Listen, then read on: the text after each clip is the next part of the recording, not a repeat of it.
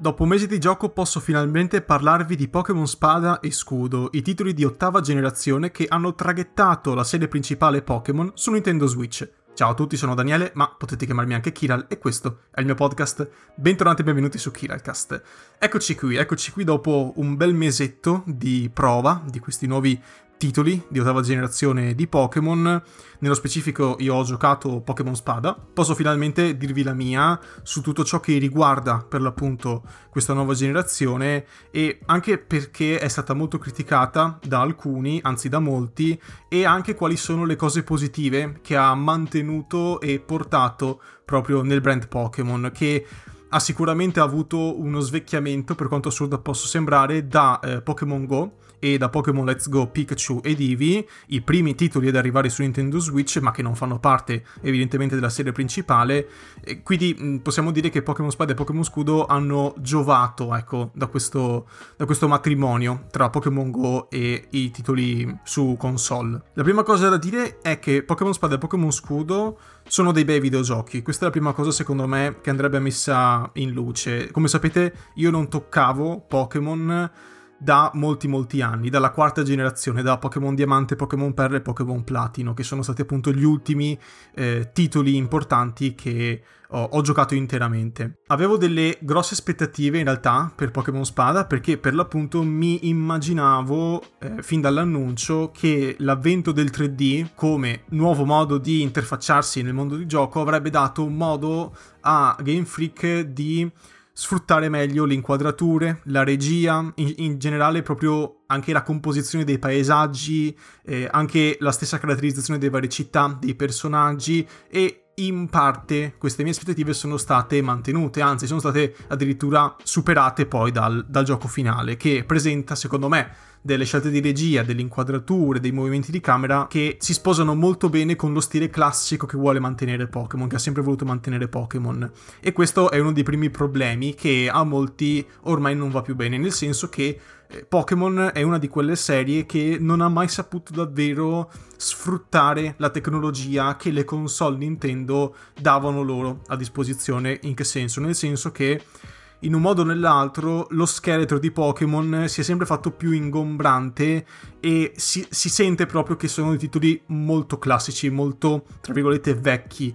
Eh, si percepisce che le meccaniche di gioco non sono state adattate ai giorni nostri, ma questo in realtà è il punto meno importante. La cosa secondo me fondamentale è che nonostante l'avvento del 3D, Game Freak si tenga su dei binari, su uno scheletro appunto, che ormai non riesce più ad appagare i giocatori moderni, giocatori contemporanei, che magari cercano un po' più di dinamismo, eh, magari più libertà di spostamenti, più movimenti, più cose interagibili, però appunto poi arriviamo sui punti nello specifico, però questa è stata subito la prima impressione che mi hanno dato, cioè dei titoli estremamente curati in moltissimi aspetti, ma che soffrono di un legame ancora troppo forte con i canoni degli anni 90. Quindi Pokémon resta una serie di JRPG, quindi per l'appunto abbiamo tutti i classici elementi che caratterizzano i giochi di ruolo giapponesi, però l'aggiunta, ciò che dà, diciamo, un senso di freschezza alla serie è proprio la presenza dei Pokémon. Non si combatte con dei personaggi come in un classico gioco di ruolo, con il proprio personaggio, ma con la propria squadra di Pokémon, di animaletti, di mostriciattoli che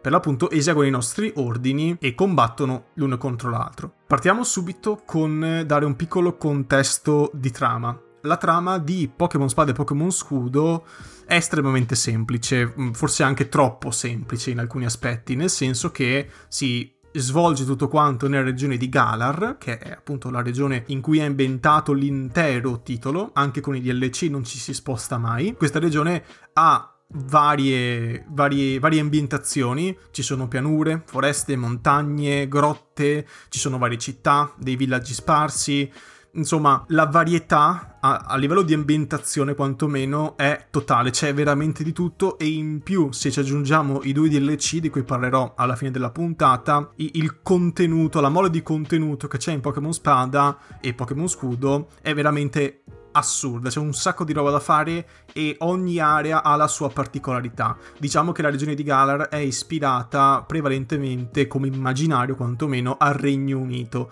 Quindi ci sono il classico London Eye, c'è quel classico stile architettonico inglese, insomma ci sono varie citazioni, vari rimandi, in generale è Galar una regione ispirata, come vi dicevo appunto, al Regno Unito. Quindi noi siamo il protagonista, il nostro giocatore che è personalizzabile, non tantissimo diciamo a livello di caratterizzazione fisica, estetica, alla fine possiamo scegliere solo il colore della pelle e nient'altro, e il sesso dopodiché la vera e propria caratterizzazione avviene in game con i vari vestiti che possono essere cambiati e ha anche un senso di trama questa cosa qui, poi ci torniamo, questo è molto interessante. Partiamo dalla nostra città natale per un viaggio verso la Lega Pokémon, appunto il nostro obiettivo come è nel più classico dei modi in Pokémon battere la Lega e diventare l'allenatore più forte della regione e questo appunto ce lo siamo portati a casa perché era una cosa che da eh, Pokémon Sole e Luna, se non erro, era mancata, cioè hanno, avevano tolto il sistema della lega classica, tradizionale, e avevano messo delle, delle altre meccaniche che comunque ricalcavano più o meno le solite battaglie Pokémon con capi palestra, allenatori sempre più forti. Comunque sia,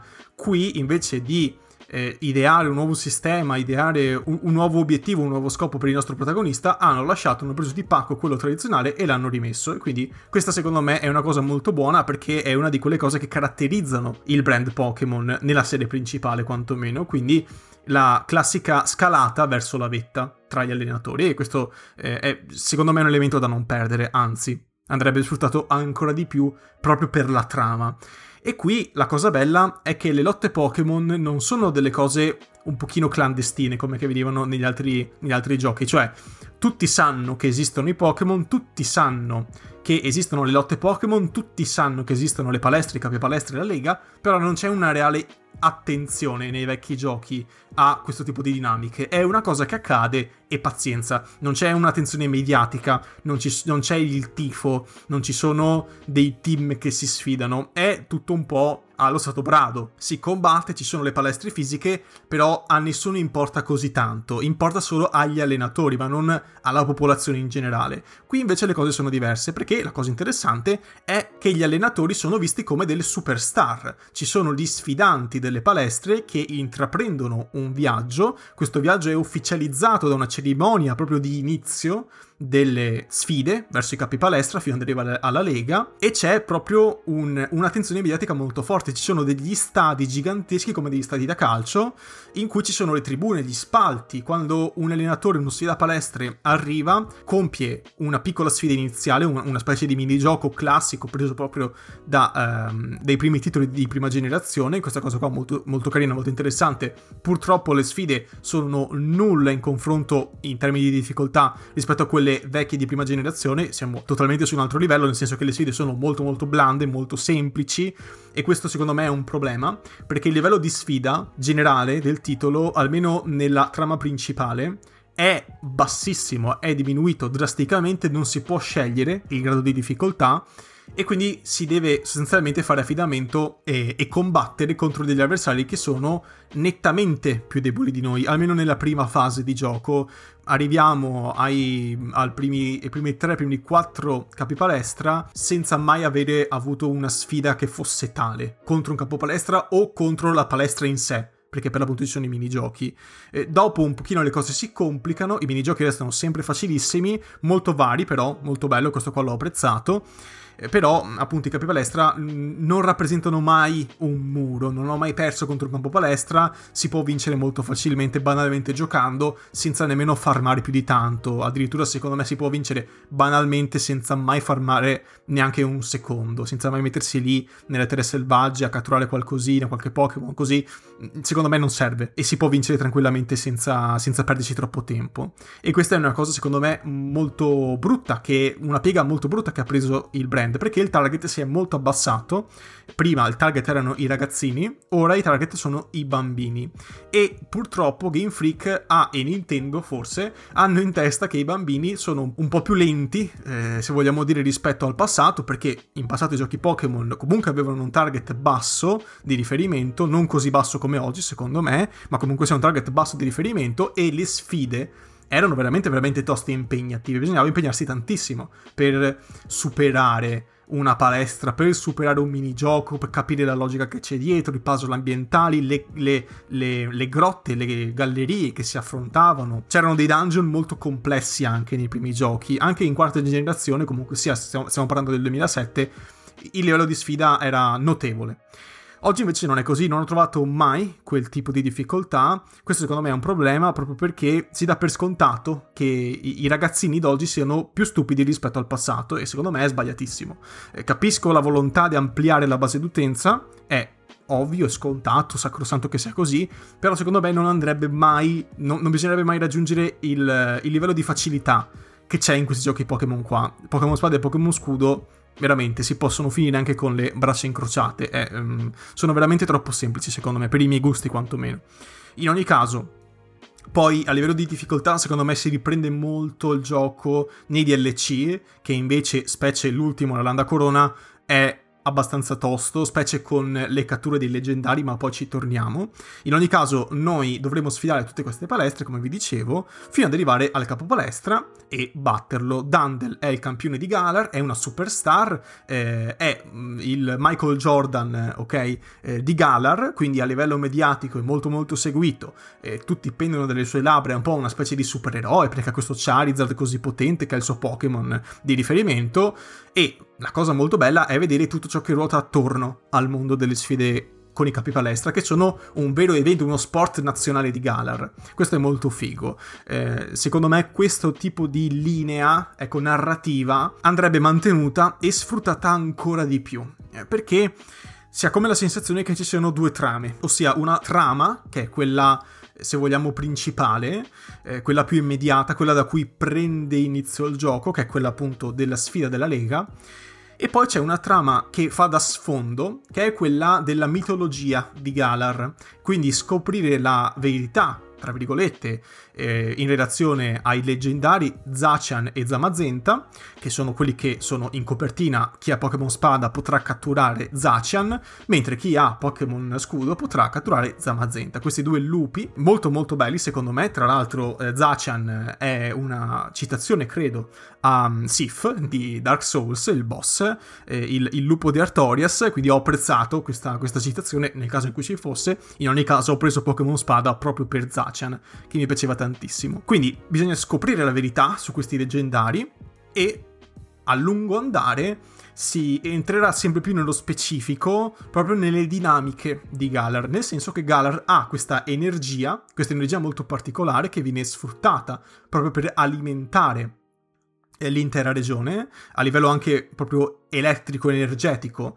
eh, è ciò che regge tutto l'ecosistema, se vogliamo, delle città di Galar. E questa energia, Dynamax, eh, permette anche ai Pokémon di Dynamaxizzarsi, diventare giganteschi e sfruttare un livello di potenza successivo. Sono un po' le mega evoluzioni e le mosse Z che c'erano nei vecchi capitoli. Purtroppo, dico io. Mm, purtroppo perché a me sinceramente piacevano molto di più le mega evoluzioni, proprio come concetto, eh, mi sa proprio tanto di JRPG, la mega evoluzione con la sua mossa Z, e in più anche di design, le i, diciamo, i, i, Pokémon che potevano mega evolversi, tipo Charizard, Mewtwo, eccetera, eccetera, e anche Lucario, che è uno dei miei Pokémon preferiti, anche a livello di design erano molto molto belli, molto caratteristici, secondo me molto curati, e io avrei spinto ancora sulle mega evoluzioni senza aggiungere qualcosa, o meglio, sostituirle con qualcosa di completamente diverso. Ovviamente le Dynamax, le Gigamax, le, queste nuove tra virgolette, mega evoluzioni che permettono ai Pokémon di diventare giganteschi e talvolta di cambiare anche forma, come con Charizard che diventa proprio un altro Pokémon, molto bello tra l'altro. Mm, questa è una delle poche Gigamax che mi piace. Sono prese di pacco, come dicevo prima, da Pokémon Go. Pokémon Go ha i raid, cioè degli, degli eventi che si possono fare con altri giocatori in presenza, ovviamente, come è appunto il, il, funzionamento di Pokémon Go, questi giocatori tutti insieme possono combattere contro un Pokémon molto più forte rispetto a loro per buttarlo giù. È proprio un raid. Siamo in 5 contro 1 o in 4 contro 1 e si combatte a ripetizione.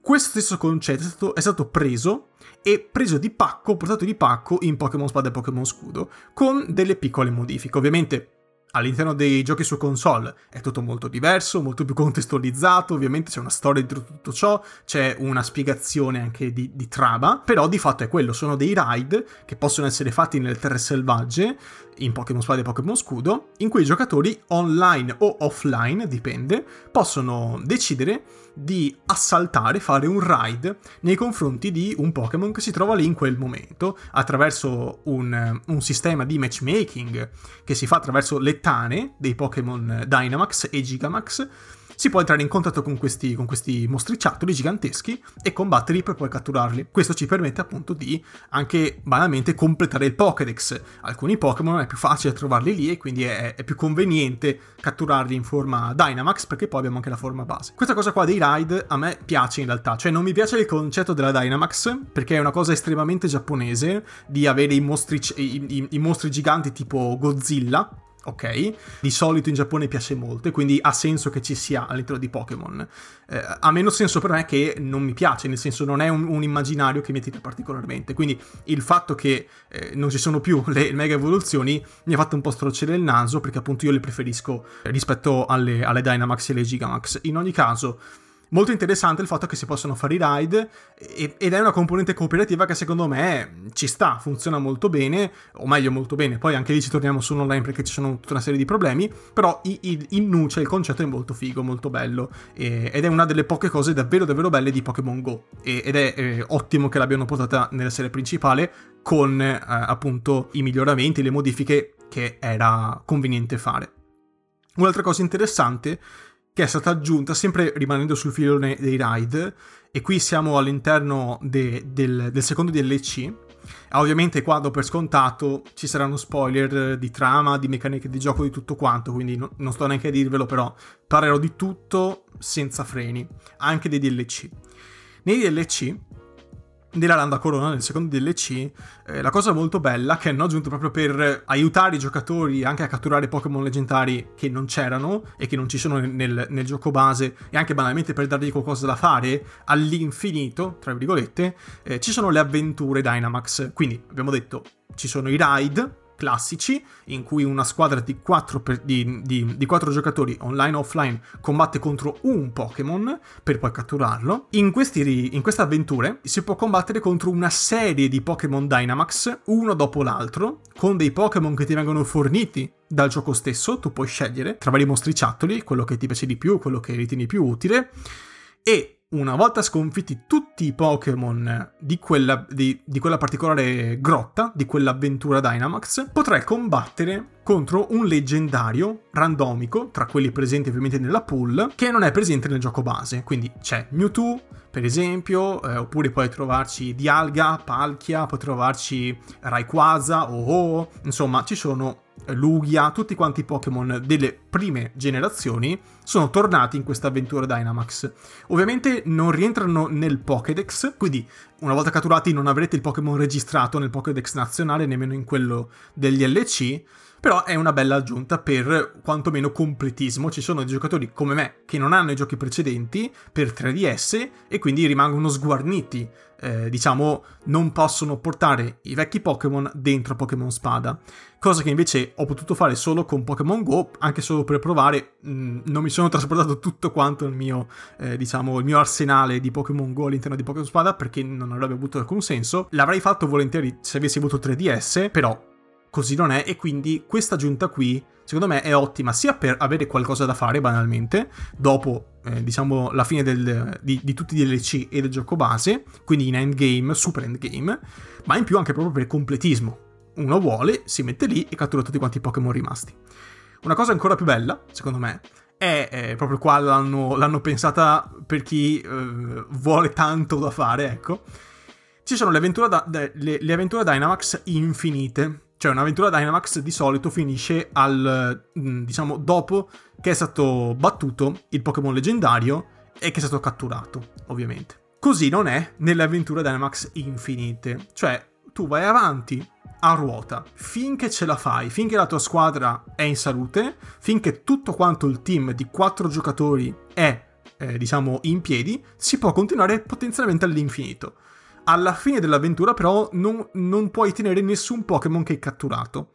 E se tu catturi un leggendario, due leggendari, tre leggendari, poi non ti restano. Però hai dei vantaggi, diciamo, ti danno un sacco di pietre preziose, importanti, che ti permettono di ottenere attraverso un piccolo shop che c'è lì a fianco, un NPC che ti vende queste cose qua, in cambio delle pietre, puoi avere delle caramelle XL per avere punti esperienza, quindi puoi banalmente farmare caramelle all'infinito e portare tutti i Pokémon al 100, quelli che ti restano quantomeno.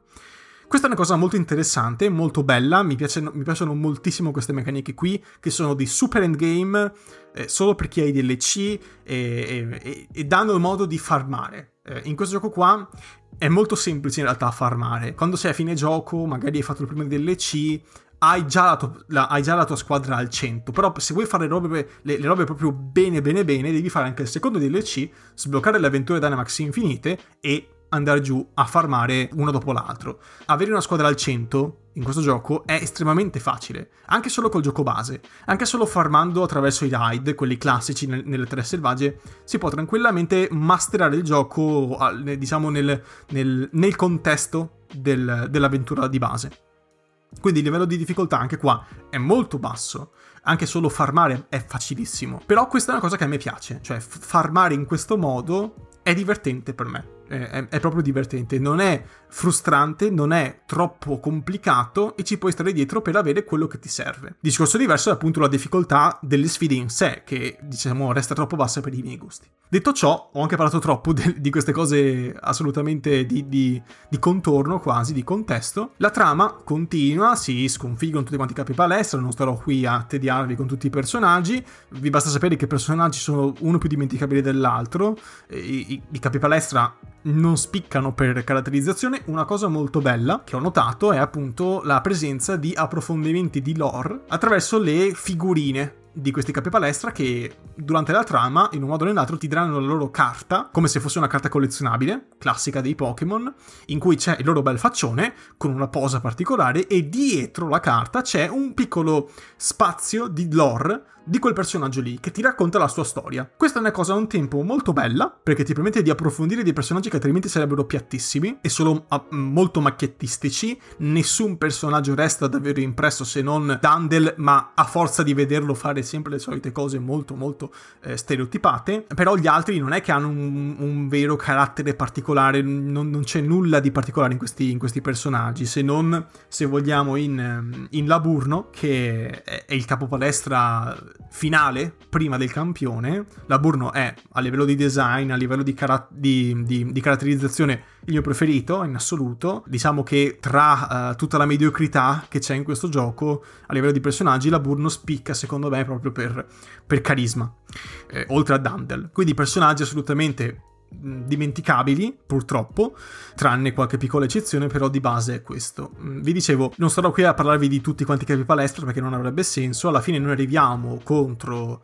il leggendario cattivo, che in questo caso è Eternatus. Eternatus è questo Pokémon leggendario che è simile ad un drago, un drago molto particolare, che è la fonte dell'energia di Galar. A un certo punto la faccio molto breve, il presidente Rose, che è il presidente della Lega, che non è il capo, il, il capo diciamo, l'allenatore numero uno, ma è il presidente del, della società Lega Pokémon. Il presidente Rose voleva risvegliare Eternatus per eh, risolvere i problemi energetici all'interno della regione di Galar. Ha fallito, è diventato incontrollabile questo Pokémon leggendario, la faccio molto breve, e dobbiamo combattere ne- nella fase finale del gioco contro tutta una serie di Pokémon eh, Dynamaxizzati o Gigamaxizzati nelle varie palestre fino ad arrivare contro proprio Eternatus. Possiamo controllare e catturare il nostro leggendario di riferimento, che nel mio caso è Zacian, con Pokémon Spada, mentre chi ha Pokémon Scudo potrà catturare Zamazenta e combattere contro Eternatus e catturare Eternatus. Quindi alla fine noi avremo questi due leggendari, o eh, Zacian o Zamazenta e Eternatus sempre. Questa è una cosa molto bella, nel senso, la battaglia finale contro Eternatus l'ho trovata veramente veramente ben fatta, a livello di regia, a livello di ritmo anche, a livello di difficoltà, l'ho trovata molto ben pensata. È una delle cose più belle di questo gioco. Il finale in sé è veramente veramente bello, veramente ben fatto, veramente coinvolgente. Peccato tutto ciò che arriva prima. Tutto ciò che arriva prima invece alleggia in questa mediocrità eh, che purtroppo non riuscirà mai a scostarsi di dosso. Dicevo anche nel canale Telegram, una volta iniziata l'avventura, poi ovviamente quelle cose lì, diciamo se volete riascoltare lo potete fare, trovate il mio canale Telegram, magari vi lascio anche gli audio, i messaggi, quindi iscrizione, così potete andare a vedere più nello specifico le mie prime impressioni a caldo. Mi lamentavo molto, oltre alla difficoltà assolutamente irrilevante in questo gioco, mi lamentavo molto del fatto che con Pokémon Home si potesse passare tutto il nostro arsenale, come dicevo prima, dei vecchi giochi e di Pokémon Go all'interno di Pokémon Spada. Questa è una cosa che secondo me andrebbe fatta, ha senso che ci sia, assolutamente, però andrebbe fatta dopo nel senso in endgame, perché Pokémon Home ti mette a disposizione, banalmente registrandosi, un Pokémon al 100, un leggendario al 100, che non è presente nel, nel gioco base di Pokémon Spada e nemmeno in Pokémon Go, eh, mi sembra si chiami Metalman, una roba del genere, o Mel Metal, una cosa così, che è un Pokémon al 100 che tu hai fin da subito. Eh, pot- potenzialmente tu puoi cominciare l'avventura con un Pokémon al 100. Questa è una cosa che ovviamente è stata molto. è stata in qualche modo prevista da Game Freak perché è un Pokémon al 100 quando. Eh, diciamo, non è ancora battuto nessuna palestra o troppe poche, banalmente non ti dà retta e non attacca mai. Non ha senso aversione in squadra, ok? Questo Pokémon al 100 che tutti quanti possono avere. Però, mh, già solo il fatto che è possibile, eh, banalmente tu batti tutte le palestre, ti sbloccano la possibilità di controllare i Pokémon al 100 e tu puoi avere una squadra al 60 e un Pokémon al 100. E tu vai, finisci il gioco così, con una semplicità disarmante. Questa è una cosa che non mi è piaciuta, come non mi è piaciuto il fatto che, sempre con, con Pokémon Home, puoi avere tutti gli starter gratuitamente eh, fin da subito.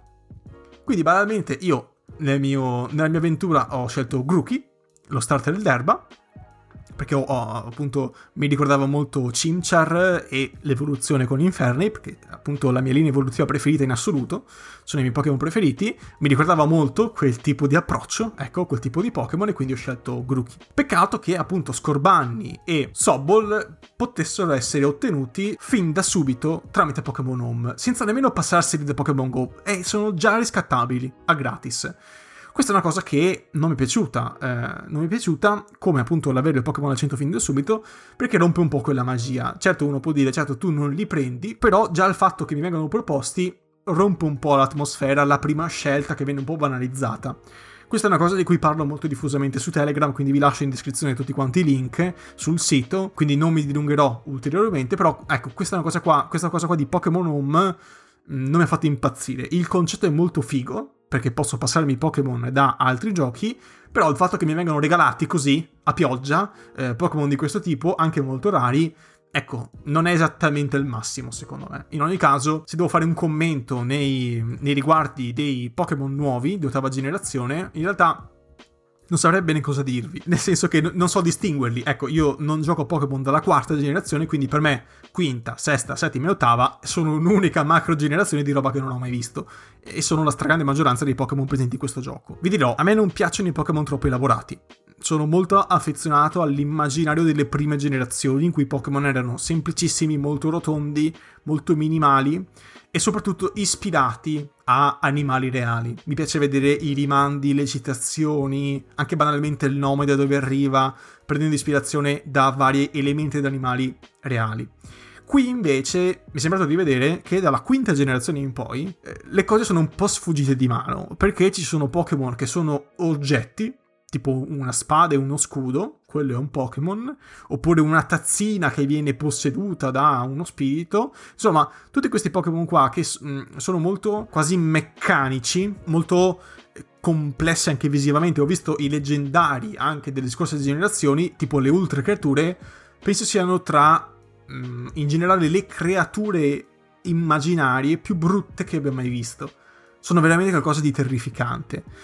Quindi mi piace che in alcuni Pokémon questo tipo di approccio, quello classico, diciamo, molto semplice delle prime generazioni, sia stato mantenuto. Per esempio, gli starter sono tutti e tre veramente veramente ottimi e anche le loro evoluzioni finali secondo me sono molto molto belle però a volte noto ste creature che non riesco bene a capire come interpretare oppure i, eh, diciamo i, i Pokémon fossili quelli nuovi che devo ancora catturare tra parentesi che sono degli ibridi molto strani tra dinosauri e fossili di vario tipo quelli sono terrificanti, per esempio, non hanno una, una, logica, non sono armoniosi come Pokémon, sono tutti sghembi, no? E purtroppo questo tipo di, di, di, di, creature, come dicevo prima, ci sono abbastanza, ecco, dalla quinta generazione in poi. Io spero che Game Freak continui sulla strada della semplificazione, che ho visto esserci, comunque sia, mi pare che la, la, la generazione con, i, con le creature, con i Pokémon più stravaganti, fosse la quinta o la sesta, ecco, quella per capirci di Pokémon Bianco e Nero 2 e Pokémon eh, Sole e Luna. Mi sembra che quelle siano le generazioni più, più particolari. Poi dall'ottava, cioè quella di Pokémon Spada, alcuni Pokémon originali ho visto che tornano un po' nella filosofia classica. Spero che continuino in, questo, in questa strada. Diciamo altre cose, altre cose per, per, concludere. Anzi, in realtà, probabilmente siamo a metà eh, di, questa, di questa puntata perché ho ancora parecchie cose da dire. La prima è l'online.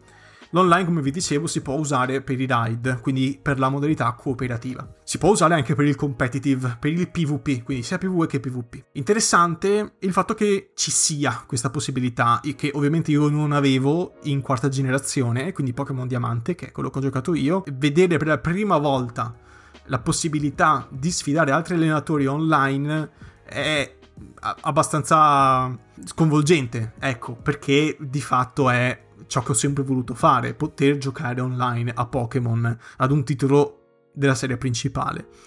E finalmente c'è questa possibilità e funziona, funziona piuttosto bene. Purtroppo Game Freak deve sempre complicarsi la vita, nel senso che non bastava potersi collegare online e avere un unico menu in cui avere o il PvE o il PvP, dovevano fare 350 sottomenu in 350 luoghi diversi della mappa e tu devi capire bene c- come starci dietro, ok? Perché tu di base quando loghi nel gioco, quando entri, sei in locale. Sei online, ma sei in locale. E quindi banalmente non puoi giocare contro altre persone su internet, ok? Per farlo devi collegarti, quindi devi entrare in un'opzione, collegarti, dire ok posso andare online, il gioco ci mette i suoi bei secondi per collegarsi, una volta che sei online, tutto diventa online. E questo ha un problema. Perché io inizio a vedere nelle terre selvagge giocatori in giro. Che fanno, vagano, disfano, eh, e sono in, diciamo nelle loro partite ma io li vedo però io non posso interagire con questi personaggi loro non possono interagire con me sono solo degli spiritelli che possono girare nella mia stessa mappa che poi è la loro questa è una cosa un'aggiunta interessante perché ti fa capire che le terre selvagge in realtà sono terra di tanti allenatori che stanno tutti insieme eh, giocando insieme a te. Il problema è che pesantisce moltissimo l'engine e quindi il gioco banalmente lagga.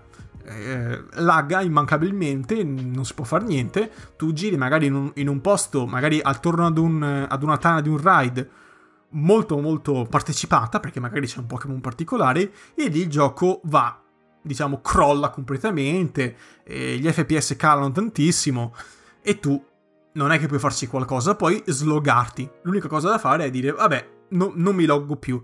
Il problema è, e se io voglio giocare online devo ricollegarmi, sopportare il lag, farmi la mia sessione online e poi scollegarmi. Cioè, è un, è un po' tanto macchinoso, ecco. È, è, è, tanto macchinoso l'online di Pokémon Spada e Pokémon Scudo. Questo è un problema eh, perché non c'è alcun senso, cioè non c'è alcun motivo per fare questa cosa qui. Poi molto bella la cosa degli scambi, si possono fare degli scambi online, gli scambi magici, che sono quelli casuali, cioè io do un Pokémon a un tizio X e lui mi dà in cambio un Pokémon X che io non so.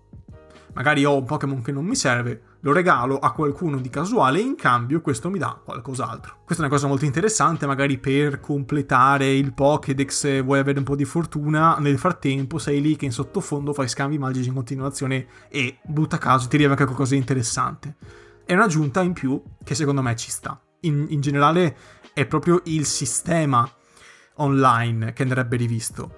Eh, magari stabilizzandolo. Questo potrebbe essere un primo passo, quindi non fare in modo che tutto crolla quando sei online nelle terre selvagge. Potrebbe essere già un buon inizio. In ogni caso, una delle. parlando di cose visibili su schermo, una delle cose più interessanti sono i Pokémon visibili, cioè oltre agli allenatori online che possiamo trovare in giro per la mappa, nelle terre selvagge, sempre nelle terre selvagge con maggior probabilità, diciamo, con maggior densità, possiamo trovare i Pokémon.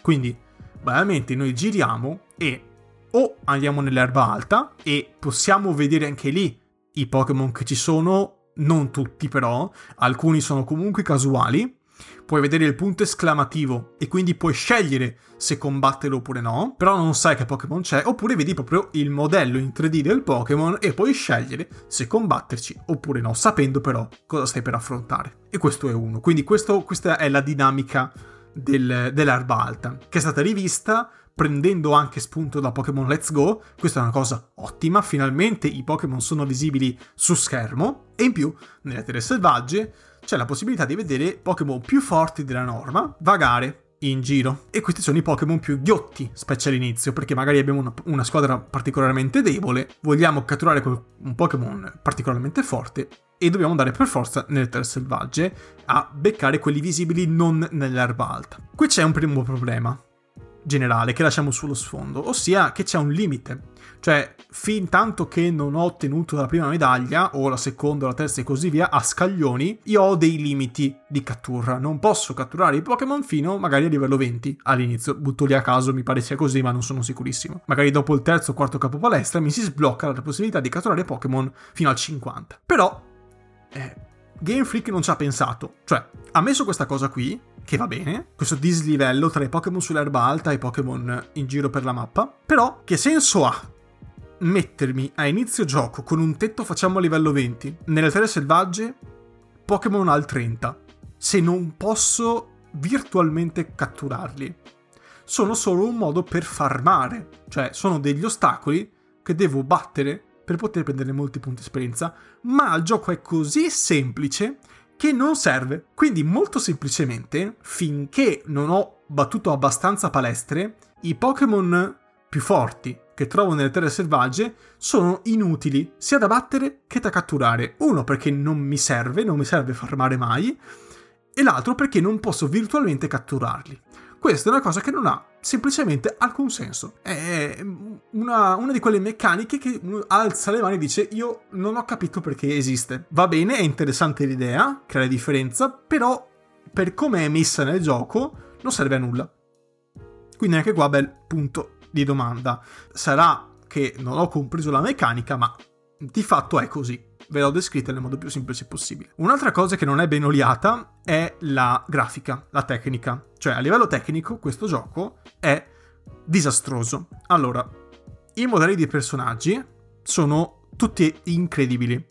I modelli di Pokémon sono tutti eccezionali, tutti quanti dal primo all'ultimo, sia quelli vecchi che, che, quelli nuovi. A livello proprio di dettaglio sto parlando qui, non solo l'estetica, ma proprio il dettaglio. E questo va tutto bene. Le città sono Mm, stilisticamente eccelse, sono tutte diverse tra di loro, ma hanno un'unica linea, diciamo, di ispirazione che è l'Inghilterra, il Regno Unito. Alcune sono particolarissime, c'è quella con i sobborghi, c'è quella immersa eh, come se fosse un bosco fatato, sono son molto belle queste città. Il colpo d'occhio, quindi, è sempre ottimo in Pokémon Spada e Pokémon Scudo, il, comp- il, colpo d'occhio nel complesso. Sorge un problema però, e il problema, se tu ti metti lì a guardare, a volte ti fissi su un dettaglio, anche solo per qualche secondo, tutto inizia a crollare. Ossia, il mondo di gioco è molto raffazzonato.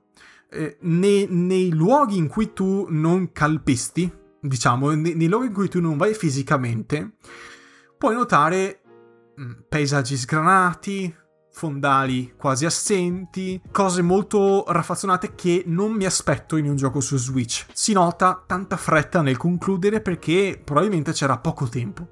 Game Freak deve sfornare un gioco all'anno, purtroppo, e quindi tecnicamente eh, i giochi fanno un po' acqua. ogni tanto lagga, ci sono dei momenti di instabilità, anche non online ed è un gran peccato. Si vede che quando si usa la bici il gioco fa fatica, specie quando si va molto veloce perché deve caricare molti molti elementi e c'è un effetto di pop-in e pop-out assurdo. I Pokémon compaiono a un certo punto come di popcorn. Pom compaiono e scompaiono se ti allontani di poco. Questo è molto brutto perché rompe la magia, ok? Non dovrei vedere i Pokémon comparirmi davanti non ha alcun senso. Eh, si vede che a livello tecnico questo gioco è ottimizzato malissimo, malissimo. E in più i fondali nelle terre selvagge, soprattutto quelli di lotta, a volte sembrano fatti di cartone, cioè sono proprio ritagliati col cartone, sono veramente veramente brutti purtroppo. Quindi tecnicamente, graficamente, questo gioco fa acqua.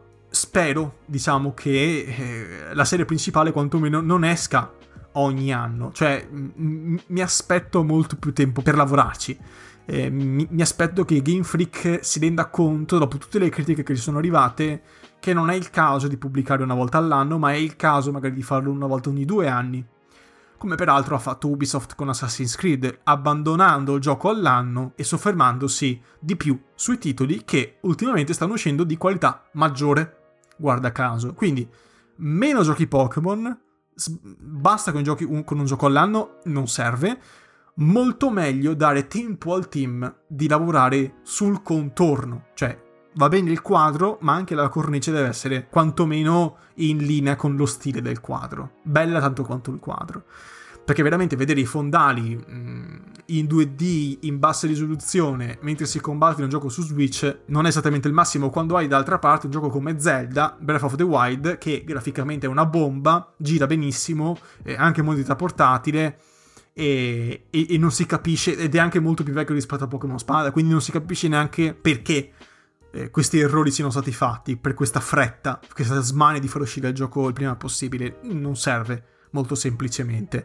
Eh, ci sono appunto su Switch giochi molto molto più belli graficamente, tecnicamente, molto meglio ottimizzati di Pokémon Spada, usciti molti anni fa. Quindi sembra un gioco a metà tra una generazione e l'altra, e non è il caso dopo che è il secondo ad uscire su Switch. E Pokémon Let's Go, da quello che ho visto, è graficamente molto più curato rispetto a Pokémon Spada, quindi di nuovo, secondo me qua a livello di sviluppo sono stati fatti de- degli errori. Eh, di, di, calcolo de- delle tempistiche, di, di fretta e il risultato sta in piedi per miracolo, graficamente.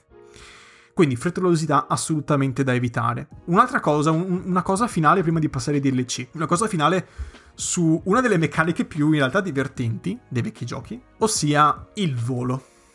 Cioè, ogni gioco Pokémon, da che mondo è mondo, almeno la serie principale, aveva la sua animazione di volo. Tu potevi insegnare volo ad un Pokémon che restava come mossa permanente e poi potevi utilizzarla per spostarti tra una città e l'altra tra quelle visitate.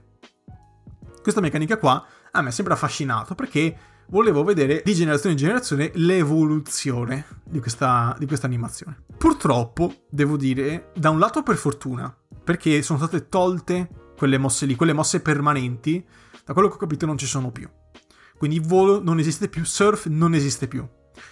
Per surf, per esempio, c'è la bicicletta. La bicicletta va automaticamente anche sull'acqua. A un certo punto sblocchi la bici sull'acqua, tu corri con la tua bicicletta, a un certo punto, se sei su un, su un ciglio d'acqua, entri in mare e la bici continua a navigare per i fatti suoi, ok? Come, diciamo, sbucano sulle ruote dei, dei salvagenti, dei, dei gonfiabili che ti permettono di andare avanti come una specie di traghetto, ok? A pedali, come una specie di pedalò. E questa è una cosa buona, secondo me, eh, nel senso ci sta che con la bicicletta tu riesca a far tutto, è una scelta di, per semplificare, però capisco che ha un senso. Perché appunto c'è Rotom, che è un Pokémon che può entrare negli oggetti e dà elettricità. Ci sta che si può modificare. Però il volo no, cioè il volo hanno aggiunto il volo taxi, che tu puoi chiamare quando vuoi, dove vuoi, per andare dove ti pare tra le, tra le città e i luoghi già visitati che hanno il volo taxi, che sono tantissimi. Lo capisco, va bene, è una meccanica che è in linea con la bicicletta, che può fare di tutto illimitatamente, e anche qua ho il volo taxi illimitato. Va bene.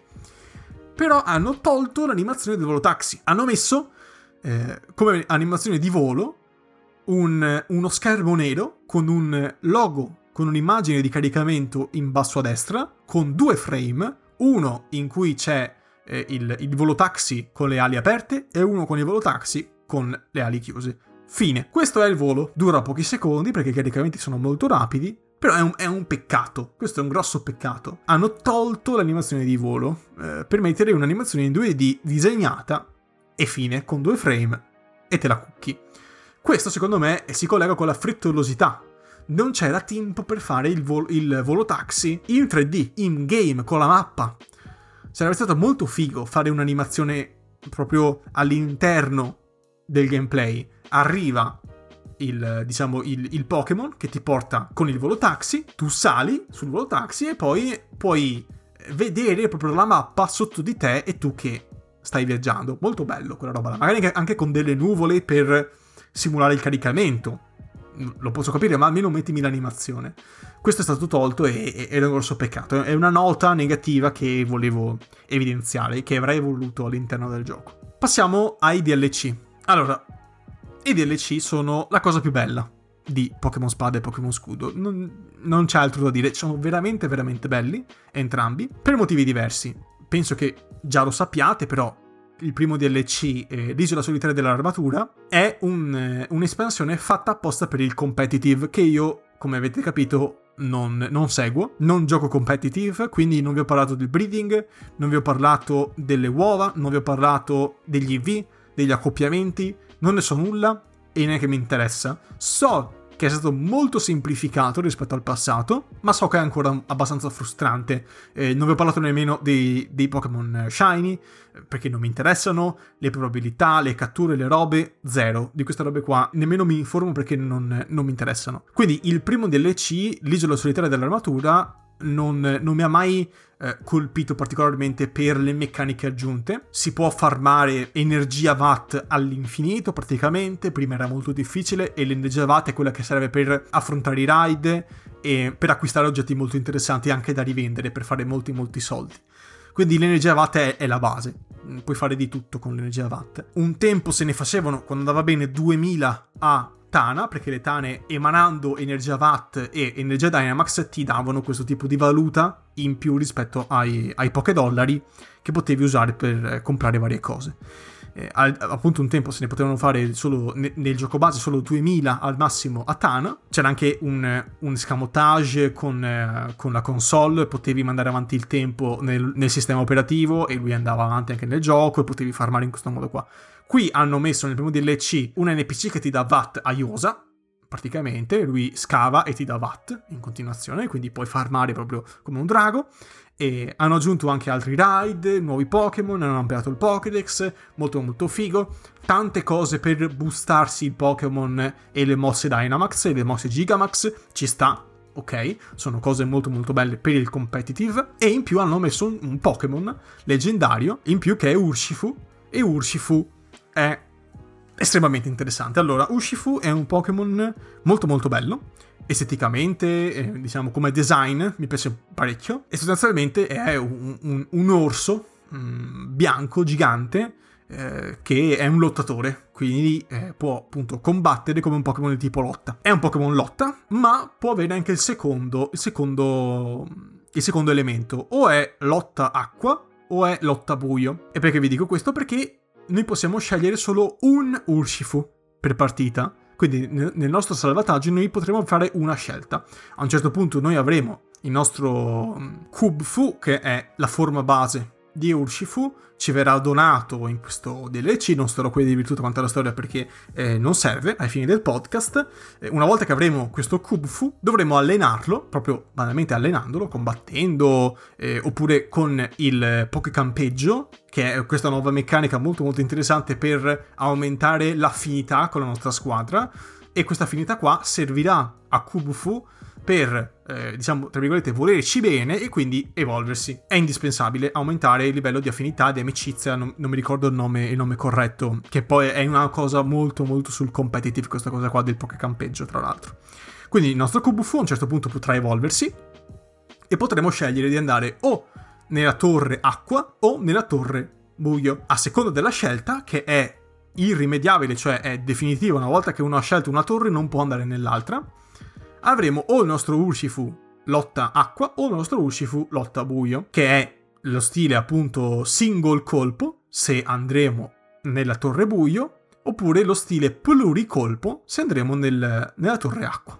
Io ho scelto la torre buio per un semplice fatto, cioè esteticamente mi piaceva molto di più Urshifu con lo stile eh, lotta buio, però mm, volendo c'è anche lo stile buio acqua, eh, lotta acqua scusate, che in ogni caso è, è, molto molto valido. So che in competitive va molto di più attualmente, sempre se non sbaglio, alzo le mani, lo stile lotta buio, però quindi quello single colpo, però eh, non saprei perché le cose cambiano molto, molto, velocemente. Se io voglio avere entrambi gli Urshifu, cosa che non ho fatto eh, finora, devo fare un nuovo salvataggio di Pokémon Spada e Pokémon Scudo, ricominciarlo da capo, arrivare al primo DLC e banalmente scegliere lo stile che non ho scelto la prima volta. Dopodiché vado su Pokémon Home e me lo passo sull'altro salvataggio. È molto macchinoso, però tramite Pokémon Home possiamo passarci la roba senza comprare un altro gioco, senza fare particolari escamotage. Oppure, banalmente, ce lo facciamo passare da un nostro amico che ha scelto l'altro. Questa è una cosa che mi, mi, mi è piaciuta. Cioè ho detto, ok, ci posso stare che mi dai questo tipo di decisione. Che o scelgo uno o scelgo l'altro. Lo posso capire. Le cose però si sono decisamente esasperate nel secondo DLC, che è la Landa Corona. La Landa Corona è un DLC eccezionale sotto ogni punto di vista. A livello anche di complessità della mappa è eccezionale, le terre selvagge sono molto molto belle, cioè che sono tra l'altro tutta la mappa. Non c'è più una porzione di mappa come nel gioco base con le terre selvagge, in cui hai la telecamera libera e puoi girare liberamente, e non su binari come invece nel resto del gioco. Qui le terre selvagge sono tutta la mappa e puoi girare liberamente sempre. Questo è molto figo perché hai anche vari dislivelli, cioè le terre selvagge hanno il grosso problema nel gioco base di essere molto piatte e molto irrealistiche, cioè il metro cambia in continuazione anche anche spostandosi di un millimetro. Ed è molto irrealistico. Qui invece le cose sono molto più pensate a modino, ci sono delle mappe più complesse, molto belle, delle grotte più complesse. E una delle cose che non mi è piaciuta di questo secondo DLC è la, la scelta che si deve fare anche qui, però non per un solo Pokémon come Urshifu e Kobfu, diciamo che puoi scegliere solo uno stile e non l'altro, qui invece le scelte sono molte di più. Allora, adesso ve le dico tutte quelle, quelle, quelle che mi ricordo quantomeno. Innanzitutto hai Calyrex. Calyrex è il Pokémon leggendario che dà, diciamo, il volto anche al secondo DLC. È un Pokémon interessantissimo anche a livello di trama, molto bello che si sposa bene, secondo alcune teorie, anche al gioco base con Zacian e Zamazenta, molto molto bello. Però puoi scegliere solo un tipo, o il tipo ghiaccio o il tipo spettro. Quindi o ti becchi Spectrier, quindi Calyrex che è in groppa Spectrier, che è il suo destriero. Diciamo che ciò che cambia qui non è il Pokémon in sé, ma il suo destriero, il suo cavallo. Perché Calyrex è un Pokémon che sta in groppa a un altro Pokémon. Ok? È un cavaliere. Quindi o ti becchi Spectrier, oppure ti becchi Glastier, che è quello che ho scelto io, quello ghiaccio, mi, mi, mi, piaceva di più. E qui, prima scelta, e lo posso capire perché è come, di fatto, ciò che accade in, in relazione alla scelta di Urshifu. Un altro tipo di decisione si ha con una delle missioni di questo secondo DLC, cioè quella dei regi. Cioè tu puoi catturare i regi, Regirock, Regis e Registil, e dopodiché puoi scegliere o Regilechi o Regidrago, che sono due regi opposti l'uno rispetto all'altro. Io ho scelto Regilechi, se non mi sbaglio, quello elettrico, però l'altro lo perdi. Anche qui, l'altro Calyrex, l'altro destriero, lo perdi. E devi fare tutto quanto da capo con un altro salvataggio e passartelo. E siamo già a due. Nel senso, eh, anzi siamo già a tre Pokémon leggendari che puoi scegliere solo una volta e poi te le perdi. Poi, per finire, abbiamo i, i, tre, i, i tre uccelli leggendari, con la forma di Galar, Articuno, Zapdos e Moltres. Molto belli tutti e tre, tra l'altro con il nuovo design molto interessante. Questi li trovi vaganti all'interno della mappa, anche qua, diciamo la, la missione più interessante secondo me è questa. Cioè, quella eh, di Articuno Zapdos e Moltres, oltre a quella, vabbè, di Calyrex, ma perché è il DLC in sé, per cose extra intendo, quella dei, dei, dei quattro regi eh, non, non, mi, non, mi, ha fatto impazzire perché è molto molto semplice, molto semplicistica, mentre quella dei tre uccelli leggendari mh, mm, è, è, molto bella perché ha approcci diversi rispetto all'uccello, cioè Zapdos che per esempio corre ne- nelle terre selvagge del, della mappa di base e tu devi acchiapparlo in questo modo, proprio correndogli dietro. E questo è molto bello. Dopodiché abbiamo anche i solenni spadaccini. Altri Pokémon leggendari che non avevo mai visto, ma penso siano delle generazioni passate, e, e li puoi catturare anche qua con delle impronte molto belle, cioè meccanica molto bella, puoi trovare queste impronte in giro per la mappa e che ti portano a, ai, vari, ai vari spadaccini.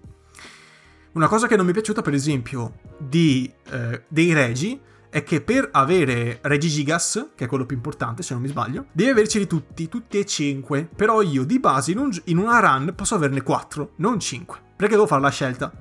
E anche qui, per avere Regi, eh, Regigigas, devo rompere il gioco, tra virgolette, nel senso che devo fare un altro salvataggio da zero, arrivare qui, fare la scelta opposta. E non è intuitiva come cosa, oppure me lo posso far passare da un mio amico. Questo tipo di meccanica così estremizzata ce l'abbiamo con Urshifu, ce l'abbiamo con Calyx, ce l'abbiamo anche con i Regi, e in più mi dai questo muro, se, se non ce l'ho tutti e cinque, se non faccio i magheggi, non lo becco quello finale, non mi è piaciuta per niente. Ecco, un, una bella idea che io avrei tenuto solo per Calyrex, diciamo sinceramente, l'hanno esasperata. Anche per i regi non serviva, assolutamente, questo non mi è piaciuto. Quindi c'è questo. Questo è eh, ciò che c'è all'interno di questi giochi Pokémon. Sto pensando rapidamente se c'è qualcosa che voglio dire in più, però mm, non mi pare, ho detto tutto quanto. Magari farò un'altra puntata come postilla per, per aggiungere qualcosina. In generale sono dei titoli che mi hanno colpito positivamente, nel senso che mi sono piaciuti, li gioco ancora, cioè Pokémon Spada lo gioco ancora, eh, perché sto completando il Pokédex. Mh, mm, sono titoli che consiglio a chi non tocca, anche a chi non tocca il brand Pokémon da molto tempo, quindi magari è spaventato da addentrarsi in titoli magari spin-off, Let's Go o Pokémon Go o in altri titoli magari eh, vuole aspettare i prossimi remake di quarta generazione, insomma, per tutti coloro che vorrebbero rimergersi in Pokémon, questa generazione qui, l'ottava, secondo me è un buon punto di, buon punto di partenza e non Pokémon Go, anzi, eh, scusate, Pokémon Let's Go, che invece è molto molto diverso, ha delle meccaniche molto diverse. Per tutti gli altri, invece, coloro che già sono dentro il mondo Pokémon e seguono bene la serie, è un acquisto imprescindibile perché ha delle meccaniche assolutamente interessanti. Prima fra tutte la meccanica delle, delle Dynamax e delle Gigamax, che credo resterà, è qui per restare. Eh, lo spero, cioè, nel senso, spero che non ci siano altri cambiamenti in tal senso, perché anche a livello competitivo bisogna un attimo assestarsi. In ogni caso, questi sono titoli che consiglio eh, sono curati quanto basta per renderli godibili, purtroppo ci sono tanti difetti, purtroppo la difficoltà è molto bassa, purtroppo tecnicamente fanno acqua, purtroppo ci sono tante piccole lacune, purtroppo la trama è troppo semplicistica, i personaggi sono stereotipati, ripetono la stessa frase in continuazione perché è la loro catchphrase. E questa roba qui è palesemente pensata per un pubblico più giovane che eh, magari apprezza questo tipo di cose, anche se sinceramente non credo. Credo che Pokémon debba migliorare in molte cose, prima tra tutto il lato tecnico. Credo che la, l'ottica non sia di semplificare ancora, ma sia di tornare a rendere i giochi quantomeno complessi. Eh, da un punto di vista anche solo della, de- della, della difficoltà, eh, difficoltà che è aumentata con, il, con la Landa Corona, perché il catch rate dei Pokémon leggendari, tutti i Pokémon leggendari della Landa Corona, è veramente, veramente bassissimo è bassissimo, quindi sono difficilissimi da prendere ed è una bella sfida. È una bella sfida effettivamente. Bisogna riprovare tante volte. La mia speranza è che Game Freak mh, mm, torni come un tempo, torni a fare dei giochi più ispirati, sicur- diciamo sicuramente anche da un punto di vista narrativo, torni a espandere la lore eh, di Pokémon per bene, come appunto ha iniziato a fare con questa nuova generazione perché la storia di Zachan e Zamazenta e Eternatus è, è, è, una bella storia, tutto sommato, quindi ci sta. Voglio più attenzione verso i personaggi, verso la storia e verso lato tecnico. Il resto può restare anche così per quanto mi riguarda. Eh, l'online è lì, è, è, il classico talone d'Achille di Pokémon, lo è sempre stato. Il Pokémon Home è la novità della novità della novità. Eh, c'era, prima c'era la, la Pokebanca, insomma, mm, Pokémon ha avuto tanti cambiamenti in tal senso. Spero che trovi la sua strada. Non sono d'accordo con chi dice che debba essere snaturato, che debba essere innovato tanto, perché non c'è bisogno di tante innovazioni in Pokémon. Anche solo sbloccare la telecamera nelle città e non solo nelle terre selvagge è cioè, sarebbe già tantissimo. Che è una meccanica vista, per esempio, nel secondo DLC. Eh, quello di rendere le terre selvagge la norma per tutta la mappa. Ecco, vorrei meno binari, più libertà, eh, più mh, una libertà zeldiana, se vogliamo, quindi più un open world. Cioè, ok il percorso, ok tutto, però se voglio uscire dal seminato e farmi un giro, devo poterlo fare, secondo me, in un gioco 3D per Switch. Questo è il problema. Non hanno mai sfruttato i ragazzi di Game Freak il 3D la tridimensionalità, posso girare come mi pare. Eh, questo, questo è, è, un punto debole. Per questo dicono, mm, diciamo in giro si dice spesso che Pokémon è un brand troppo tradizionale, perché banalmente nu- le nuove tecnologie vengono viste mm, come semplicemente una evoluzione di quello che c'era già prima. Cioè faccio quello che ho fatto prima, però in 3D. No, il 3D va sfruttato, hai, hai delle potenzialità incredibili. Con più tempo per sviluppare un titolo si può fare questa roba si può fare il Zelda, tra virgolette, eh, di Pokémon. Quindi tanta libertà esplorativa si può fare, però ci vuole tempo, ci vuole pazienza di edizione, che sono cose che spero ci, sia, ci diciamo, arrivino in futuro. Quindi con ciò detto, grazie mille dell'ascolto, fatemi sapere cosa ne pensate, fatemi sapere se avete giocato Pokémon Spada e Pokémon Scudo, se vi sono piaciuti oppure no, in ogni caso Grazie mille dell'ascolto e noi ci sentiamo alla prossima puntata del podcast. Alla prossima!